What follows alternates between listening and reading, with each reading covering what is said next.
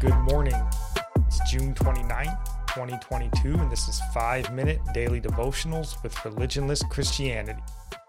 This morning we'll be looking at Luke chapter 11, verse 42, and it reads But woe to you, Pharisees, for you tithe mint, rue, and all manner of herbs, and pass by justice and the love of God. These you ought to have done, without leaving the others undone.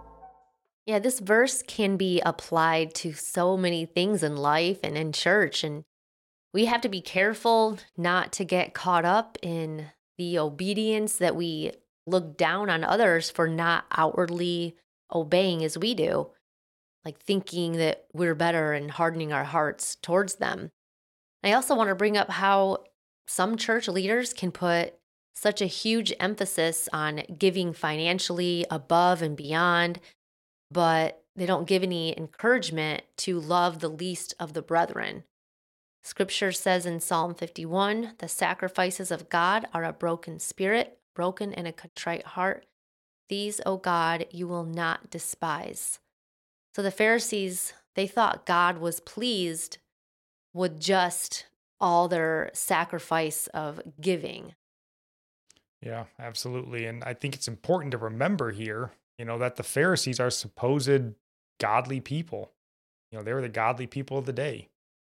And I think it's easy in modern Christianity to see Pharisees and assume bad guy, but this wasn't always the case. And Jesus even instructed his followers to continue listening to the Pharisees where they were right.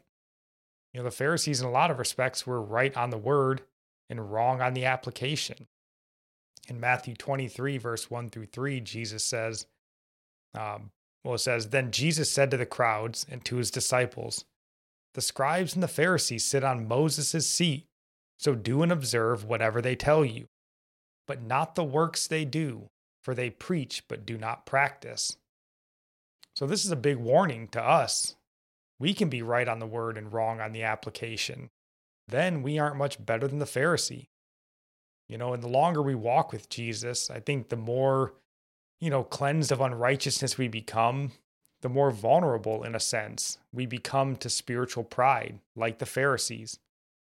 Now, you know, we're judging others on the exterior, what we can see rather than what's in the heart. And this is dangerous, and nobody's immune from this. It doesn't matter where you started on your journey, pride is an enemy we must continually face. And it's pretty easy when we first get saved you know, whenever you're living whatever debaucherous lifestyle, you know, or maybe you just got out of that debaucherous lifestyle to not want to judge others, not want to place a heavy burden on others. This becomes harder the more sins we leave behind.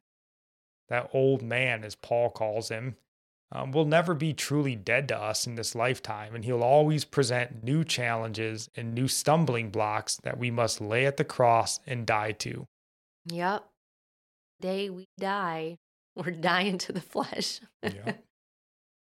Our psalm of the day comes from Psalm 60, verse 12. Give us help from trouble, for the help of man is useless. Through God we will do valiantly, for it is He who shall tread down our enemies. And our proverb comes from Proverbs 29 16. When the wicked are multiplied, transgression increases, but the righteous will see their fall. Now I'm praying for you from Psalms 145. May the Lord show you he is gracious and merciful, slow to anger and abounding in steadfast love. That the Lord is good to all, and his mercy is over all that he has made.